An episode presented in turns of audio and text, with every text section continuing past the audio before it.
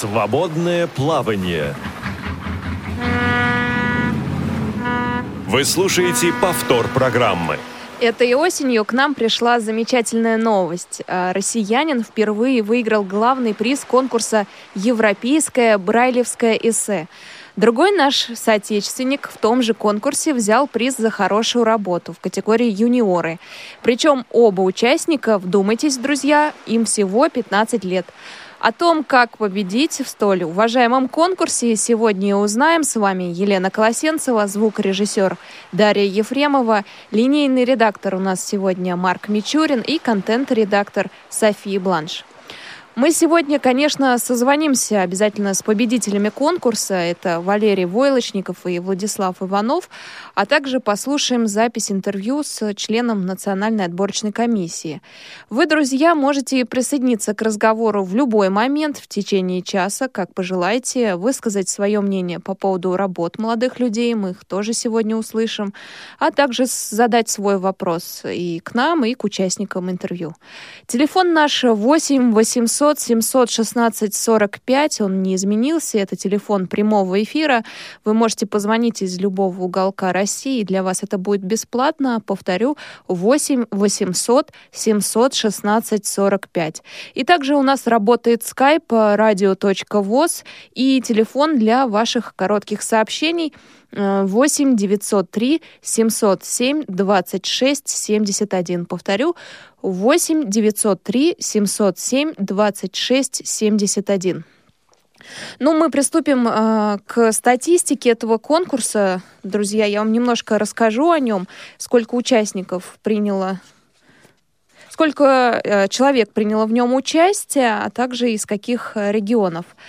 Так, значит, в течение года Всероссийское общество слепых получило 24 работы в электронном виде, в том числе одну работу, написанную шрифтом Брайля. И в конкурсе в этом году приняли участие 24 человека, в том числе 22 инвалида по зрению, из них 8 мужчин, 16 женщин. Возраст участников разный, от 15 до 77 лет. Вот самому старшему конкурсанту 77 было. 6 человек в возрасте от 15 до 25, 8 человек в возрасте от 25 до 60 и старше 60 лет 10 человек. Всего приняли участие 19 региональных организаций Всероссийского общества слепых. И в конце были отобраны 5 участников национальным отборочным жюри. И работы именно этих 5 отправились в Европу на рассмотрение уже международной комиссии конкурса «Европейское брайлевское эссе». 5 участников, их имена вы услышите позже, но вот скажу, что 2 из них 15-летние как раз ребята, с которыми мы будем связываться. Одному участнику 24 года, еще одному 40 и последнему 5-му 61 год из Челябинской региональной организации ВОС. К сожалению, представитель отборочной комиссии, которая была в России, Национальной отборочной комиссии, не смог участвовать в нашем прямом эфире, и мы записали разговор. Самые важные вопросы, конечно, задали. Если у вас остались или возникнут вопросы в результате этого интервью, то прошу вас присылать их на почту radio@radiovoz.ru. Мы обязательно перешлем их в аппарат управления Всероссийского общества слепых. Так вот, я предлагаю послушать это интервью с начальником отдела культуры аппарата управления ВОС Татьяной Касиковой.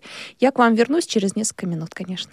Татьяна Александровна, вы прочли все работы, которые были представлены на конкурс, и, может быть, заметили какую-то тенденцию этого года? Что общего в эссе 2015-го? В этом году очень интересные эссе, они очень душевные. Их интересно читать, даже становишься соучастником истории, которая описана в их работах.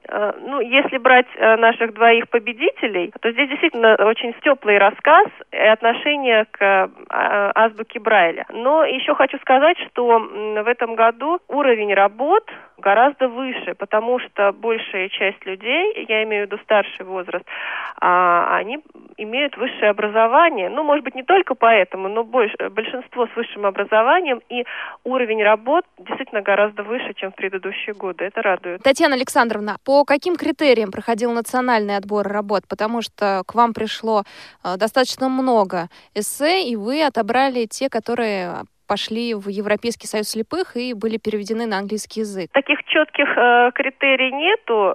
Есть технические критерии, которые нам организаторы предоставляют. То есть количество слов, чтобы было не более 1000 слов, чтобы в электронном варианте все это было выслано с переводом на английский язык обязательно. А вот каких-то конкретных критерий каждой работе в принципе нет. Ну, главное, чтобы это было в жанре эссе, и здесь подразумевается свобода творчества.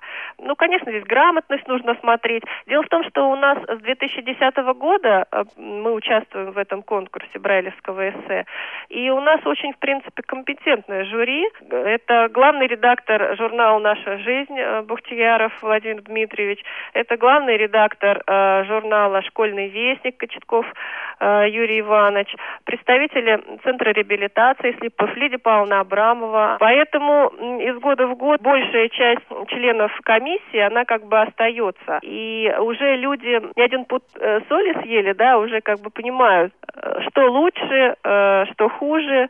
И у нас не только выбирается качество, да, мы еще учитываем мнение каждого члена жюри Национальной отборочной комиссии. Все это математически также просчитывается. Вот, например, я хочу сказать, что работа Владислава, да, победителя, и Валерия, они у нас набрали наибольшее количество баллов внутри национальной российской отборочной комиссии.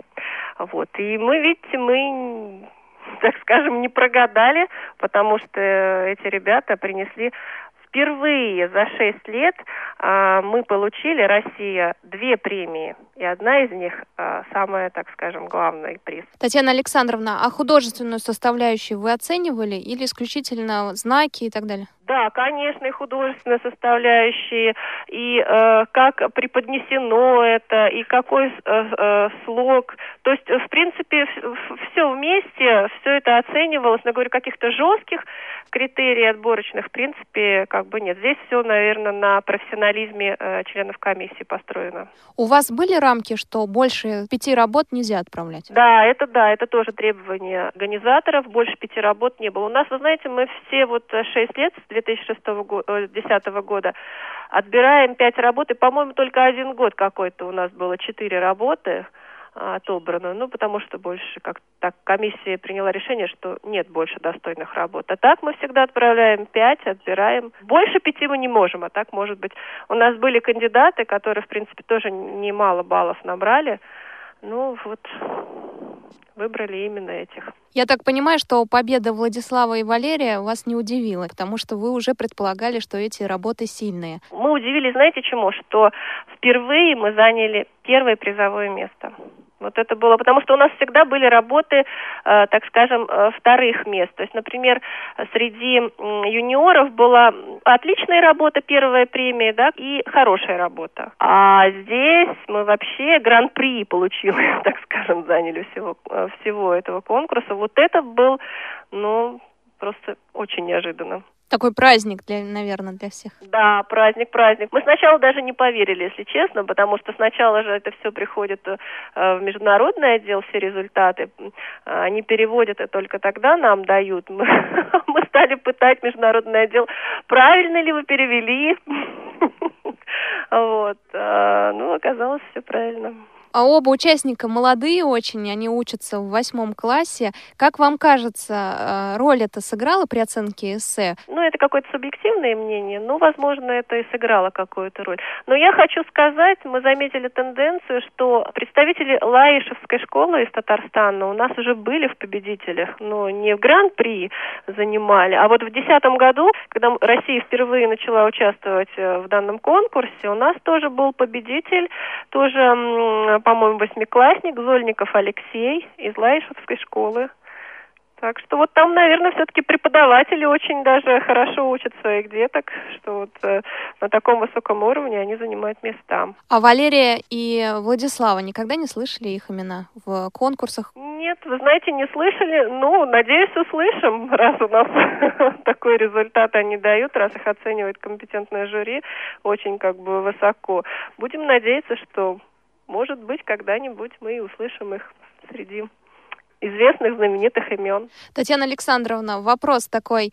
Ребята, когда получат приз или получили уже, когда они смогут распорядиться своими деньгами? Нет, пока еще не получили. Вот, значит, что от нас зависит, мы передали организаторам информацию о ребятах, потому что изначально идет очень скромная, сжатая информация, когда отправляется 5 работ, то есть фамилия, имя, отчество, регион и возраст. А потом, когда ребятам, естественно, перечисляют премию, и будут еще, по опыту прошлых лет еще подарки присылают организаторы. Здесь уже, конечно, более подробная информация нужна. Номер счета и адрес подробный, и фотографии они размещают организаторы.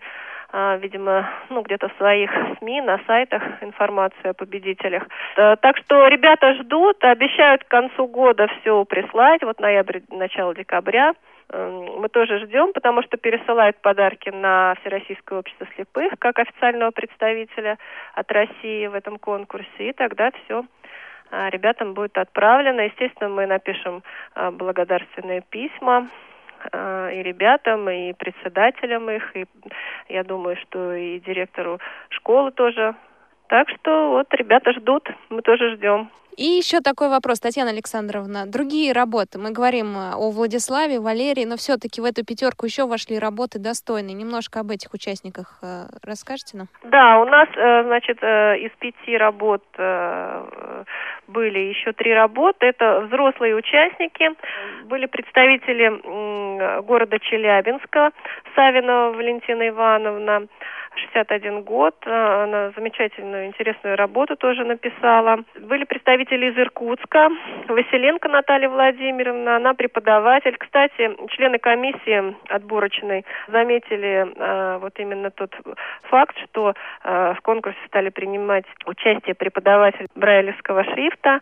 Это здорово. И в число 5 работ вошла работа Павлюченковой Анастасии из города Твери. Тоже очень интересные работы, знаете, завораживающие, грамотные, что немаловажно.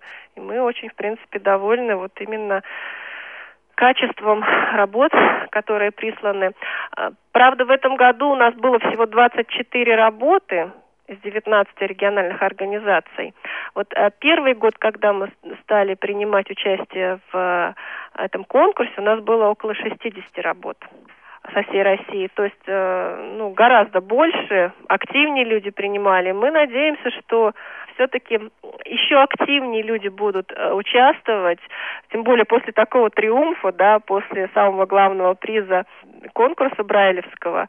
Вот. Так что мы ждем работы со всей России, мы ждем и в электронном виде, мы ждем и с шрифтом Брайля написанные работы. Так что в любом варианте, пожалуйста, присылайте. И, конечно, хочется попросить, чтобы председатели региональных организаций, а также спецбиблиотеки для слепых тоже помогали нашим участникам, оказывали какую-то помощь для того, чтобы эти работы доходили до нас, до Москвы. И будем надеяться, что победим в следующем году. Мы тоже будем надеяться. И ваш совет участникам 2016 года. Что нравится жюри? Что включать в свои эссе? Я могу только сказать, что вот есть такие работы, это как бы понятно. Люди хотят как можно лучше, как можно оригинальнее выглядит, и включают стихи в работы. Наверное, это не очень правильно с той точки зрения, что стихи работы будут переведены на английский язык. И перевести с русского на английский язык сложно передать вот эту вот поэзию, да, русского слова. Поэтому, наверное, не стоит именно в этом конкурсе использовать такие поэтические какие-то строки. А так ждем вот то, что душа просит, написать. Пишите. И даже если работы не попадут в пятерку, а будут действительно достойными, то есть возможность увидеть эти работы, например, в наших средствах массовой информации, я имею в виду наши журналы ВОСовские, или, может быть, даже на радио ВОС какие-то интересные эссе зачитать. Мне кажется, очень даже неплохой вариант. Как вы думаете, Елена? Я согласна с вами. Как раз работы Владислава и Валерия мы сегодня и послушаем. Спасибо вам большое. Всем удачи. Счастливого дня. Мы слушали сейчас интервью с начальником отдела культуры аппарата управления ВОС Татьяной Касиковой. Друзья, еще немножко расскажу о конкурсе «Европейское брайлевское эссе». В 2015 году проходило оно по следующим темам. Работы надо было присылать по темам «Роль системы Брайля в вовлечении людей с нарушением зрения в политическую, экономическую, культурную, общественную и семейную жизнь».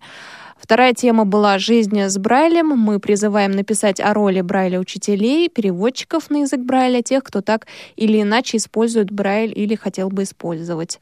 Забавные истории о Брайле, будущее Брайля, обсуждение — это четвертая тема. И пятая тема — какие преимущества и недостатки есть у Брайля по сравнению с печатью, обсуждение. Вот это были основные темы конкурса, и я хотела озвучить еще и премии.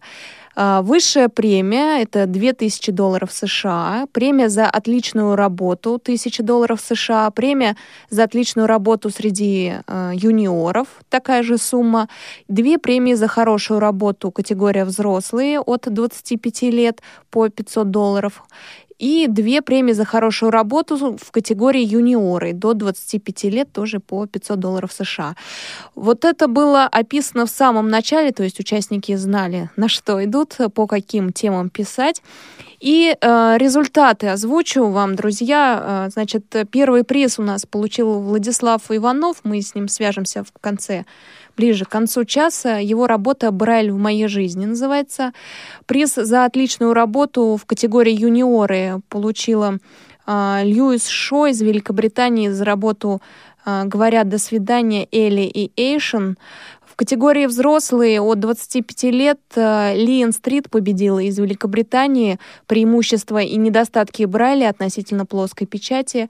И призы за хорошую работу в категории юниоры получила девушка из Испании за работу «Дорогой Брайль», Валерий Войлочников из России «Жизнь с Брайлем». В категории «Взрослые» победил Рудольф Ползин из Германии «Путешествие 6 по всему миру». И Сюзанна Кунц из Швейцарии «Брайль, карьера и волшебный ключ». Также жюри международное отметило работы из Венгрии, Эстонии, Италии и Германии, и написала, что заслуживает внимания работы из Португалии под заголовком «Быть невидимым, но ощутимым». Ну что ж, друзья, я вам предлагаю послушать первую работу, которая была прислана из России на конкурс. Это работа Валерия Войлочникова «Жизнь с Брайлем». Записал наш диктор Денис Золотов. После того, как мы послушаем эту работу, мы свяжемся, конечно, с Валерием. И вы, друзья, можете присоединиться, высказать свое мнение по поводу конкурса, по поводу работ, что-то узнать. У нас сегодня работают номера 8 800 716 45, skype-radio.voz, и для коротких сообщений номер 8 903 707 26 71. Слушаем работу у Валерия.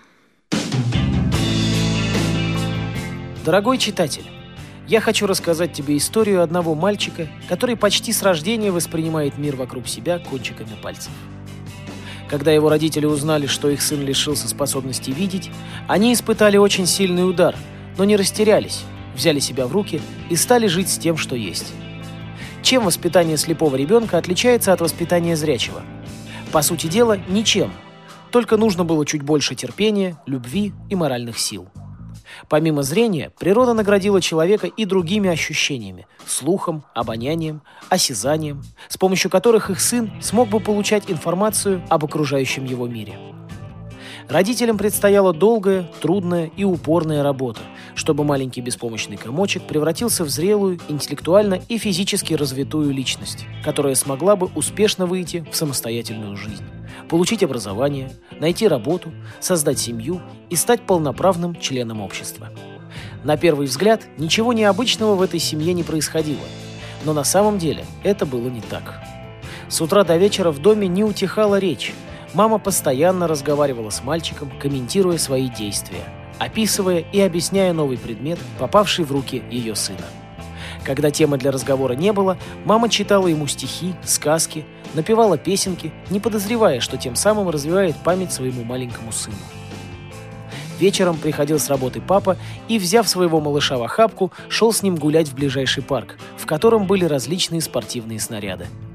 Проходившие мимо люди и не могли подумать, что на турнике или спортивной лестнице занимается незрячий ребенок, который ловко подтягивается, кувыркается и делает различные упражнения.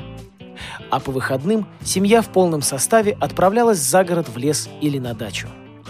Родители заставляли мальчика прислушаться к пению птиц, дотронуться до всего, что можно, будь то листочек, цветок, травинка, погладить щенка или котенка, подержать в руках стрекозу, гусеницу, какого-нибудь червячка или даже лягушку. Их сыну это было необходимо, только так он получал представление об окружающем его мире, о мире, в котором ему предстояло жить самостоятельно.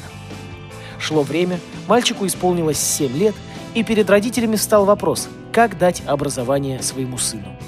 Его нужно обучать по специальной системе, но таких учреждений в городе не было, а отдавать маленького несмышленого мальчика в интернат, в другой город, родителям было не по душе. Как быть? И здесь произошло невероятное. Им посчастливилось познакомиться с замечательным педагогом-энтузиастом из гимназии, самостоятельно овладевшей системой Брайля и обладающей необыкновенным усердием и терпением. Ей удалось усадить за стол необыкновенно непоседливого, нетерпеливого и довольно упрямого мальчишку. Какими сложными ему казались эти занятия?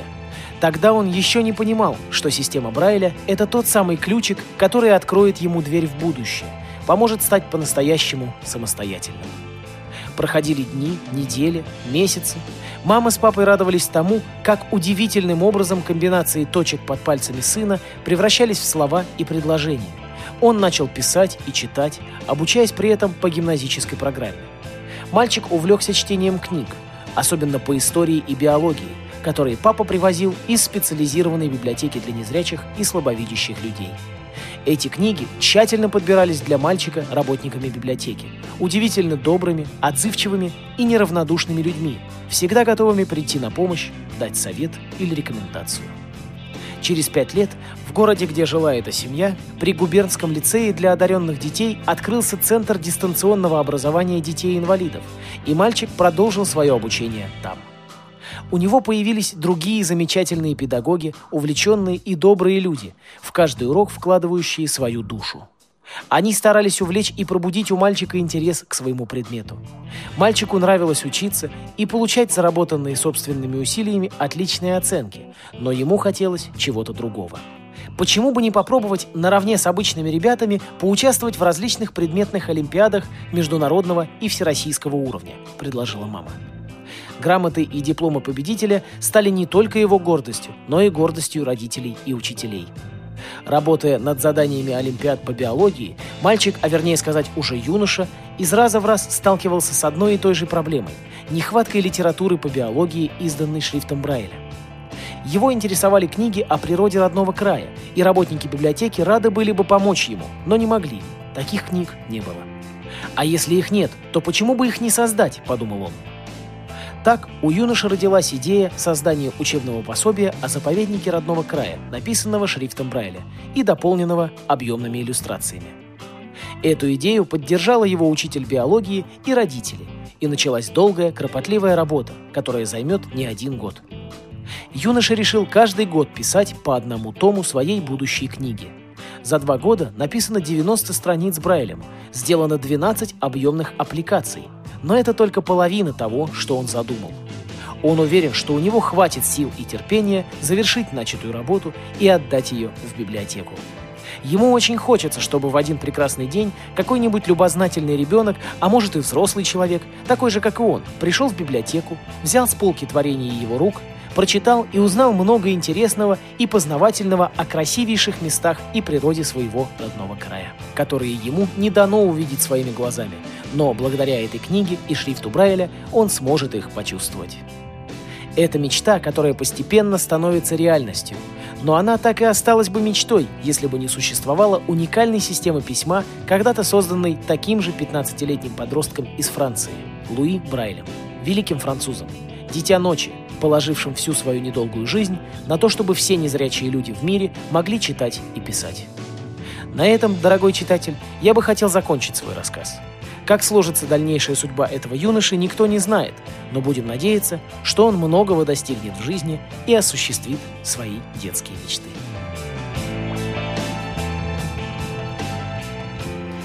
Я прочту отрывок, это мнение жюри о работе Валерия «Дань автора, облеченная в красивые слова, любящим и преданным родителям, принимающим активное участие в процессе знакомства их ребенка с Брайлем и познания мира письма». Вот так вот отозвался секретарь Европейского союза слепых о работе Валерия Войлочникова. Друзья, я еще хочу принести свои извинения. В анонсе у нас этой программы «Свободного плавания» было написано, что Валерий живет в Перми, хотя он житель Пензы. В описании мы обязательно исправим эту ошибку. Сейчас Валерий с нами на связи. Валерий, здравствуйте. Добрый вечер. Валерий, расскажите нам, откуда вы узнали про конкурс «Европейское брайлевское эссе»? Про этот конкурс я еще узнал, когда мне было 11 лет. Работники специализированной библиотеки сказали нам об этом конкурсе и предложили поучаствовать. Но тогда я еще не был достаточно взрослым и не был еще готов для того, чтобы принять участие в таком серьезном конкурсе. Да, у меня возникла цель, зародилась мечта, чтобы принять участие, но к этому моменту я еще не был готов. Вам удалось почитать работы других участников за 2014-2013 год? Да, мне удалось прочитать эти работы. Мне это сочинение очень понравилось. Я читал сочинение победителей, но в них общее одно, что описывается, что дала система Брайля именно участникам, только для них. Валерий, я озвучила 5 тем, которые были в 2015 году. Вы выбрали одну из них. Почему? Потому что моя жизнь, она непосредственно связана с системой Брайля. И благодаря только этой системе я научился читать и писать. И именно эта система открывает мне все новые и новые знания. А не было такого, что вы и на ту тему готовы были написать, и на другую? Нет, я изначально определился, на какую буду писать. Скажите, пожалуйста, как вы сдавали работу? Это в электронном виде или по Брайлю? В электронном. Я пользуюсь компьютером. Понятно.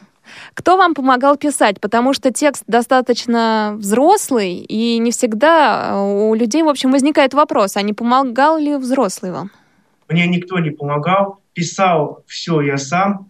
Я создал некоторые наброски. Текст был написан мной, а мама уже стилистически помогла его обработать. Описал я сам. Валерий, ваш текст написан достаточно биографически, но при этом от третьего лица. Почему так? Потому что я не люблю писать от своего имени «я». Это может вызвать возмущение у читателей. И когда пишешь от третьего лица, я так считаю, чисто мое мнение, что читатели это лучше воспримут. А свое имя на первый план выставать не люблю, некрасиво. До этого вам приходилось участвовать в конкурсах литературных? И именно по Брайлю нет. Но начиная с 4 класса я участвую в различных олимпиадах всероссийского и международного уровня. В основном это различные номинации в проекте «Интеллектуально-творческий потенциал России». Я знаю, что у вас особая форма обучения, дистанционное обучение, потому что, друзья, когда мы договаривались с Валерием, я звонила в первой половине дня, и оказывалось, что нельзя достучаться до него, потому что он обучается сейчас. Расскажите подробнее, где проходите обучение? Я прохожу обучение на дому, дистанционно. А как это происходит? По скайпу. То есть учиться им не дают уроки через камеру. А что это за компания, что это за учреждение учебное? Это Центр дистанционного образования при губернском лицее-интернате для отдаленных детей города Пенза. Получается, это как индивидуальные занятия, но через компьютер, да? Да. А смотрите, тоже, опять же, я не могла дозвониться. Получается, у вас строго, вы начинаете с утра и до вечера, и нельзя там прерваться неожиданно, да, сходить в магазин, погулять с собакой. У меня точно такой же расписание, как в обыкновенной школе, да.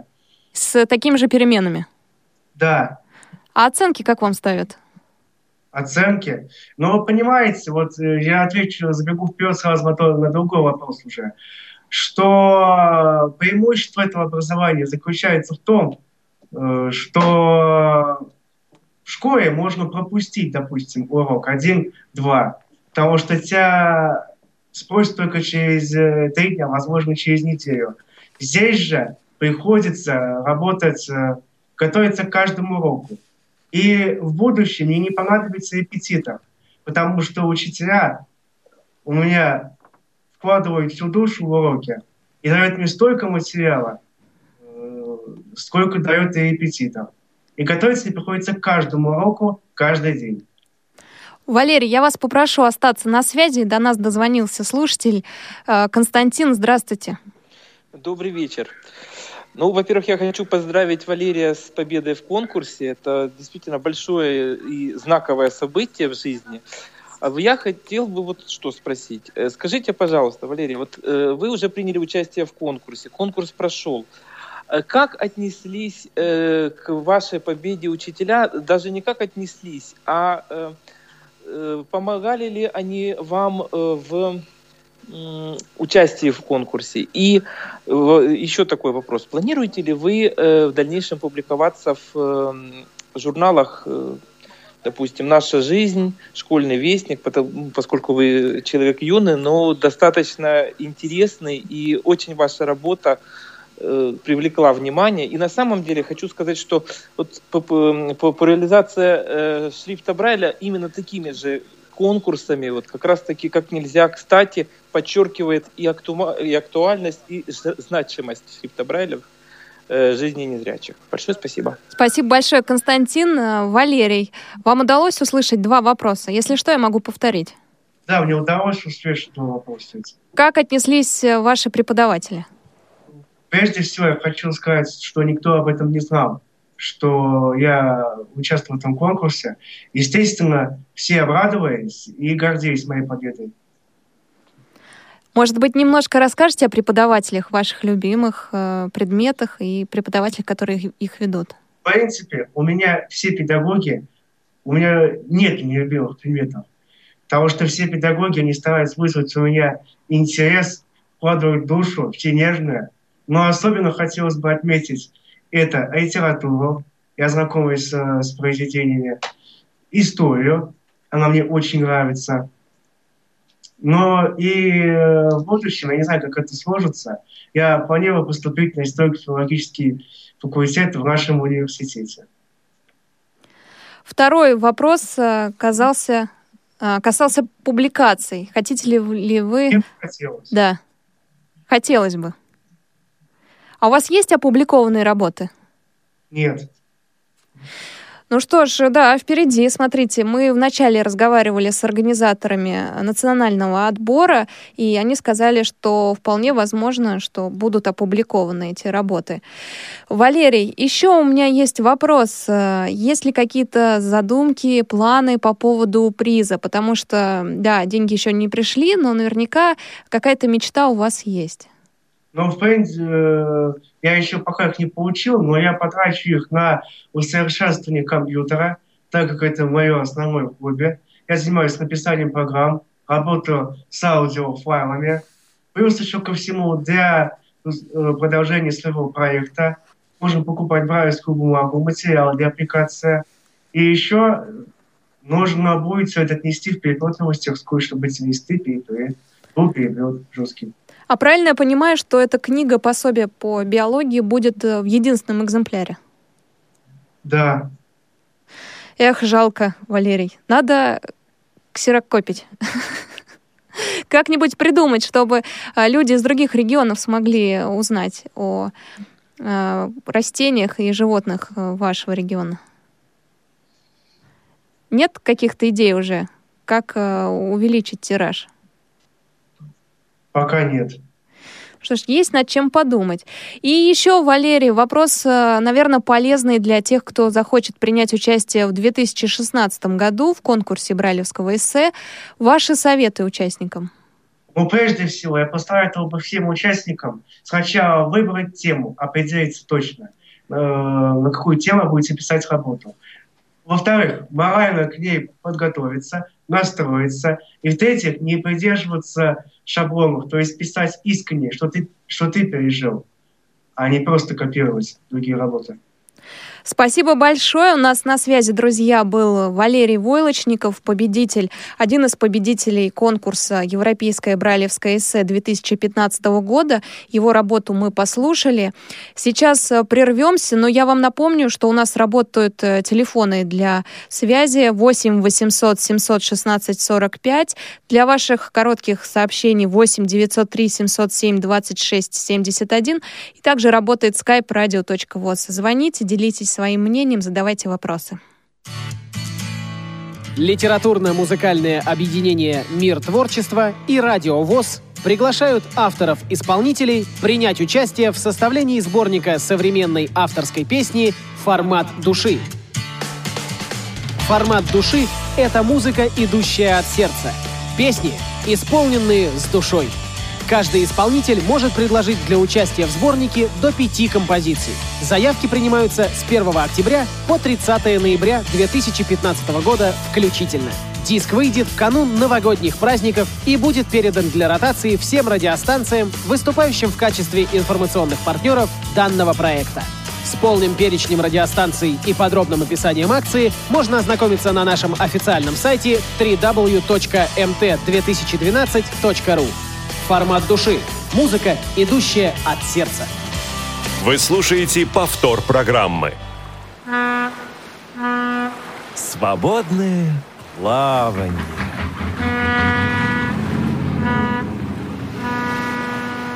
Теперь прочту отзыв о работе Владислава Иванова «Брайль в моей жизни» называется его эссе.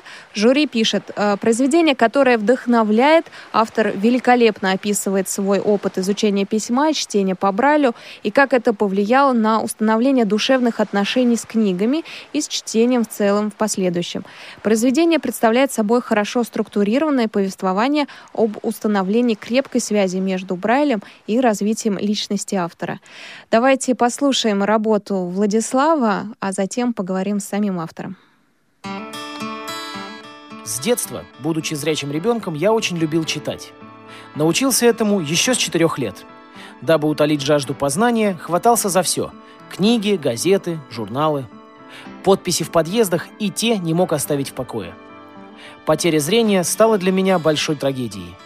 Лишенный обозревать не только окружающий мир, смотреть в лица друзей и знакомых, гулять со сверстниками на улице, я оказался в полной пустоте. Но самое главное, в этой беде для меня была невозможность через книги узнавать что-то новое об окружающей действительности. Я чувствовал, что потерял что-то важное в жизни. В этом возрасте я еще не понимал, что важнее здоровья нет ничего на свете. Главной трагедией считал невозможность читать. Книги – вот ценность в жизни. Они главные мои друзья, воспитатели. Как ни пытался заменить художественную литературу аудиокнигами, телевизором, не мог получить того, что давала мне книга. Но вот поступил в школу. Здесь, в интернате, мне помогли понять, что потеря зрения совсем не конец.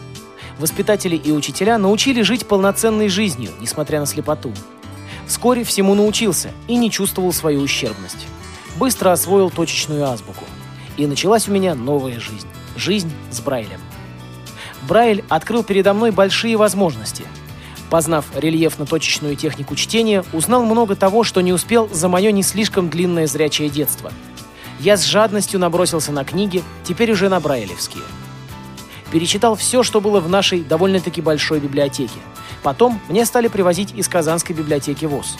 Читал учебники, художественную, научно-популярную литературу. Передо мной снова открылся мир, хотя и без красок, но живой, удивительный, увлекательный. Сколько новых впечатлений! Даже животные Антарктиды поделились со мной своими тайнами питания, переселения и размножения. Когда слушал свои любимые книги, казалось, что мне мешает голос чтеца, что он стоит между мной и персонажами произведений. Читая по Брайлю те же книги, я ощущал пальцами бумагу, слышал шелест страниц, чувствовал знакомый запах книжной пыли. Да, существует такой запах. Мне казалось, что даже иногда вижу буквы. Испытывал такую духовную близость, такую тесную связь с моими любимыми героями, что казалось, будто я живу и дышу с ними в их мире. Разрешаю их проблемы, переживаю за неудачи и радуюсь победам. От чтения актера, хоть и очень выразительного, эмоционального, не получал такого впечатления, когда читал сам. Я считаю, что в общении с книгой не должен присутствовать посторонний, даже актерский голос. И вот что еще очень важно. Чтение книг по Брайлю помогает в формировании пунктуационных навыков, вырабатывает орфографическую зоркость. Так говорит моя учительница русского языка. Я с ней полностью согласен. Некоторые мальчики из моего класса не любят читать, больше слушают аудиокассеты, так как у них хромает грамотность. И орфография, и пунктуация. А я пишу довольно грамотно, почти не допускаю ошибки. Конечно, в век технологий невозможно обойтись без компьютера, телефона, планшета и других гаджетов. Все это есть в моей жизни. Я часто лежу в больницах на лечении и обследовании, иногда далеко от дома и друзей. Тогда скрашивают мой однообразный досуг говорящие книги. Но как только появляется возможность читать, я, благодаря Брайлю, погружаюсь в содержание книг настоящих. Для меня слушание книг – обыденность, чтение же – настоящий праздник, встреча с дорогими друзьями. Конечно, знание точечной азбуки не вернуло мне зрение, но вернуло возможность читать любимые произведения. Однажды прочитал строки неизвестного мне слепого автора о том, что для счастья земного нужно лишь солнышко в зрячих глазах. Я думаю, что он имел в виду близкого человека, говоря о солнышке. Со мной тоже рядом мои мама, друзья, одноклассники и педагоги, готовые прийти на помощь в любую минуту. Но без азбуки Брайля не было бы крепкого чувства защищенности, несмотря на мой надежный тыл. Брайль для меня – одно из важных составляющих моего счастья. Изучая буквы, состоящие из точек, долго удивлялся уму и восхищался талантом человека, создавшего азбуку незрячего. По истечении времени узнал о нем достаточно много. Понял, насколько велик и значителен его труд, как важна для незрячих людей его азбука, которой до сих пор пользуемся мы, живущие в 21 веке.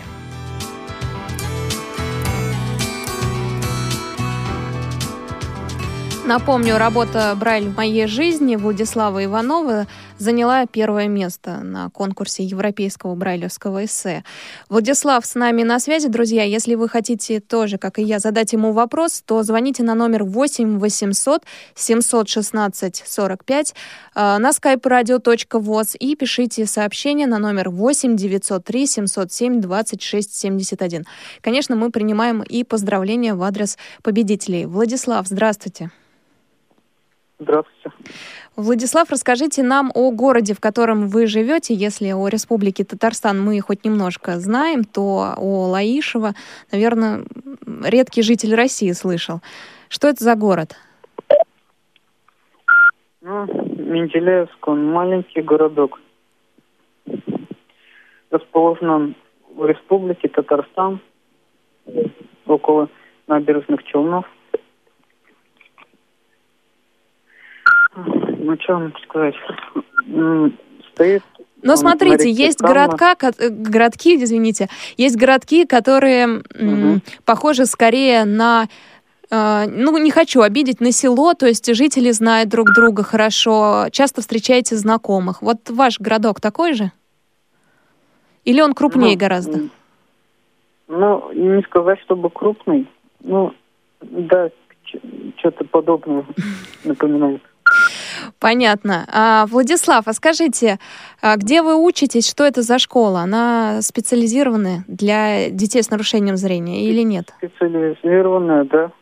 Это для слепых, слабовидящих детей. Это расположено в Лаишеве. Ну, школа-интернат. Так что приезжаю домой я только на каникулы. Подождите, получается, что интернат находится в другом городе, чем вы живете, да? Правильно? Ну да, далековато. Ага, То есть Лаишево — это интернат. А вы живете, как вы сказали, в... Менделеевске. Менделеевске. И сколько же километров между примерно? Или сколько ехать на машине? Около 250, но около 3 часов езжу. То есть ваши родные все живут далеко достаточно, а вы круглые сутки в школе? Да. Владислав, когда слушала ваши сочинения, то мне понравилась фраза, и я вас, наверное, попрошу ее немножко расшифровать, что это значит. Подписи в подъездах и тень не мог оставить в покое.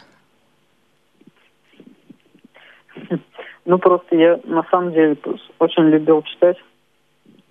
И, читал, сказать, все. Даже буквально, даже когда заходил в подъезд, все, что пишут на стенах, даже в подъездах, даже их читал. Ага. Баянист 89367 бум-бум-бум-бум-бум. Или «Я тебя люблю, Наташа», да? А, Владислав, еще меня, знаете, что мне понравилось, что вы описали запахи в своем сочинении, запах пыли. Действительно нравится? Действительно чувствуете его? Потому что не каждый может сказать, что книги имеют свой запах. Да, очень. И еще вы описали, сказали, что также считает моя учительница русского языка. Немного о своих педагогах расскажите. О, ну, в школе у нас педагоги все очень хорошие, квалифицированные, понимающие. Особенно учитель нашего русского языка и литературы, который мне помогал с этим сочинением. Как зовут вашего учителя? Елена Фёдоровна. Елене Фёдоровне отдельный привет. Я думаю, что все согласны, что это и заслуга педагога в том числе. Да, это передал. Владислав, какую лепту внесли педагоги в ваше сочинение? Проверяли ли стилистические ошибки, орфографию? Может быть, часть писали сами, мало ли, такое тоже может быть. Расскажите нам. Проверяли. Ну, насчет сами писали, этого, конечно, не было. Но ошибки присутствовали. Ну, хоть я их немного, конечно, совершал. Но здесь написано, что вы чисто достаточно пишете, по крайней мере, скромно, но написано. Да. Владислав, а о конкурсе откуда узнали? Ну, честно говоря, даже когда начал писать, не сразу узнал, что в конкурс пишу. Подождите, преподаватели вам просто предложили тему, и вы начали писать, а потом отобрали лучшие работы, так было? Да, вроде того. Ага. Интересно. То есть у вас был школьный отбор, получается? Ну, как отбор? Со школы там не слишком много человек-то собрались все-таки писать. То есть это по желанию было?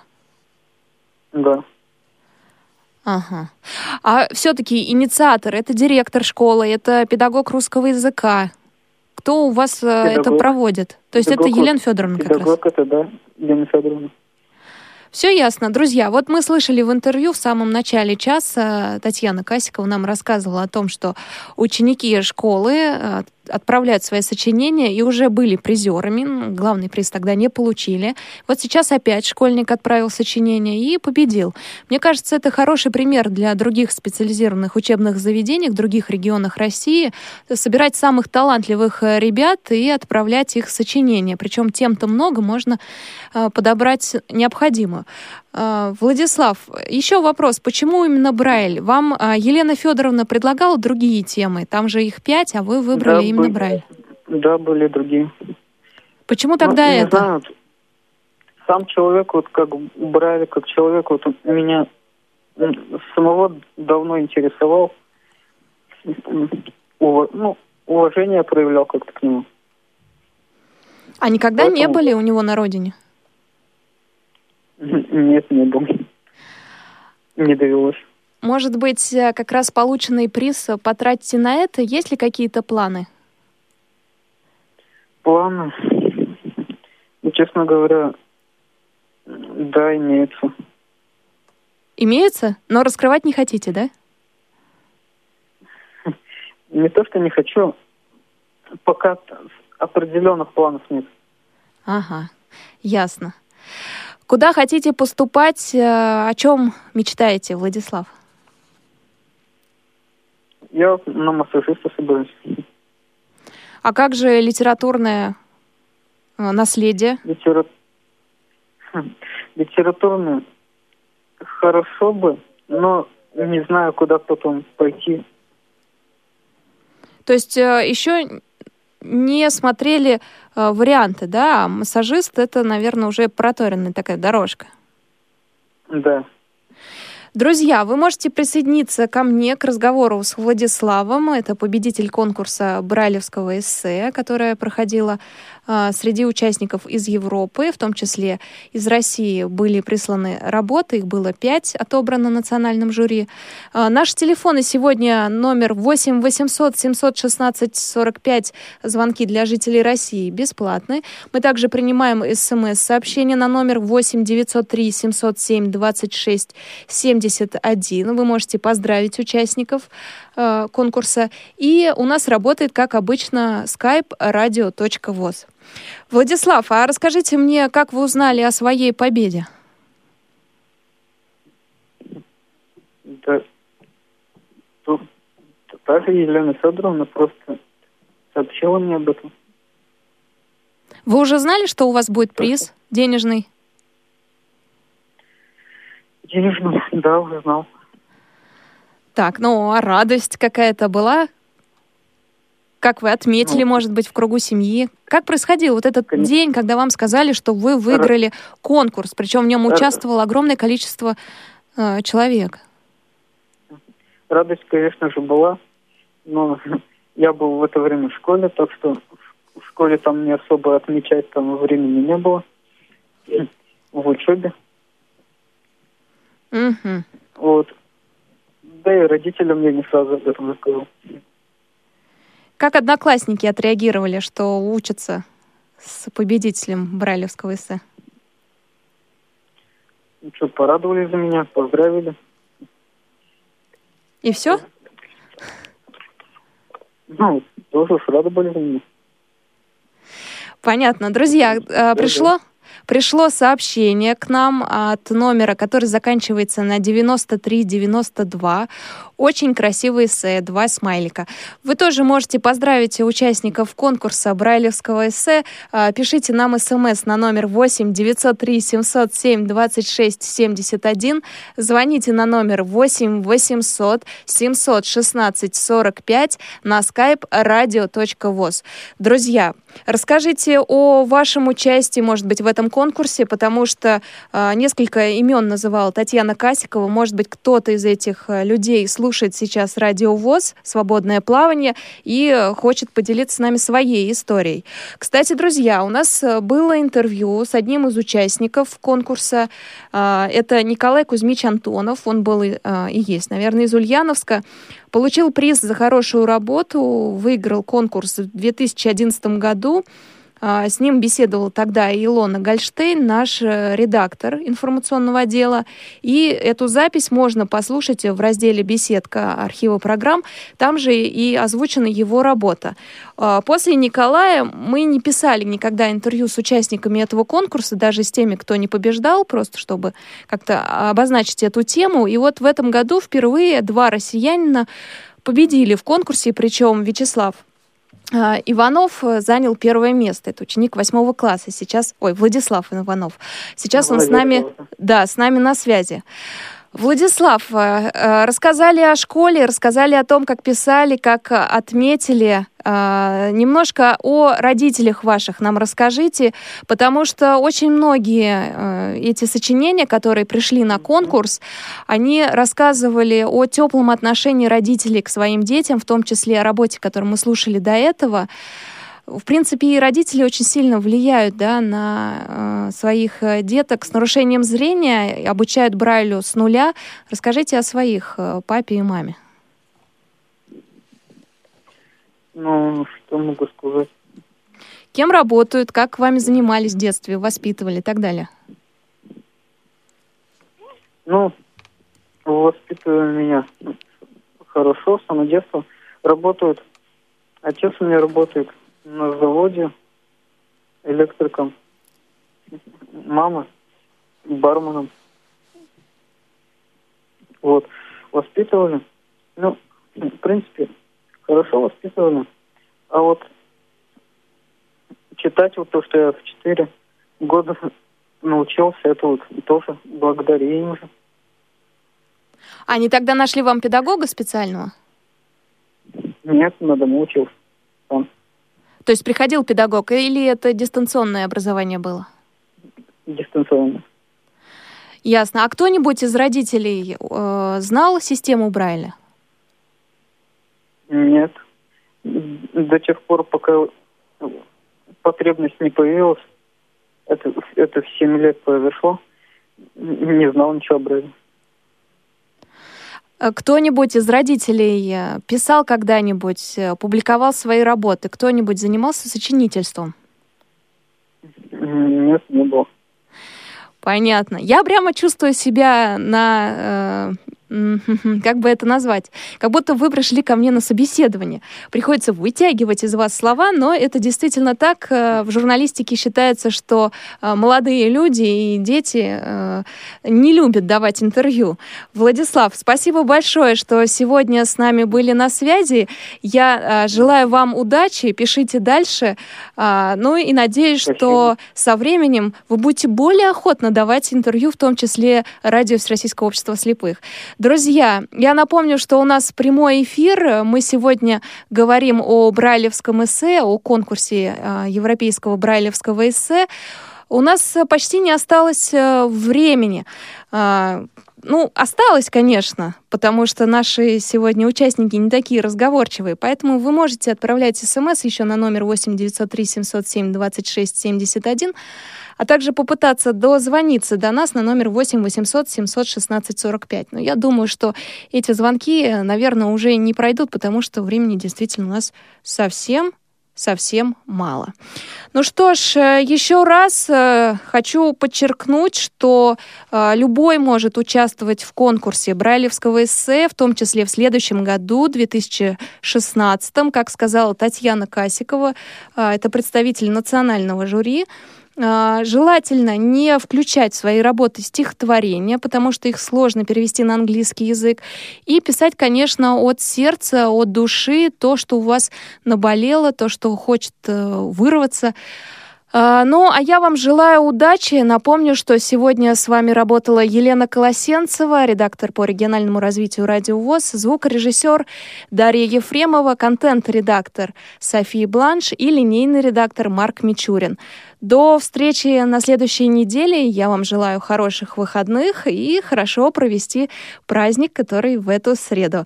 Ну что ж, до свидания, друзья. Свободное плавание.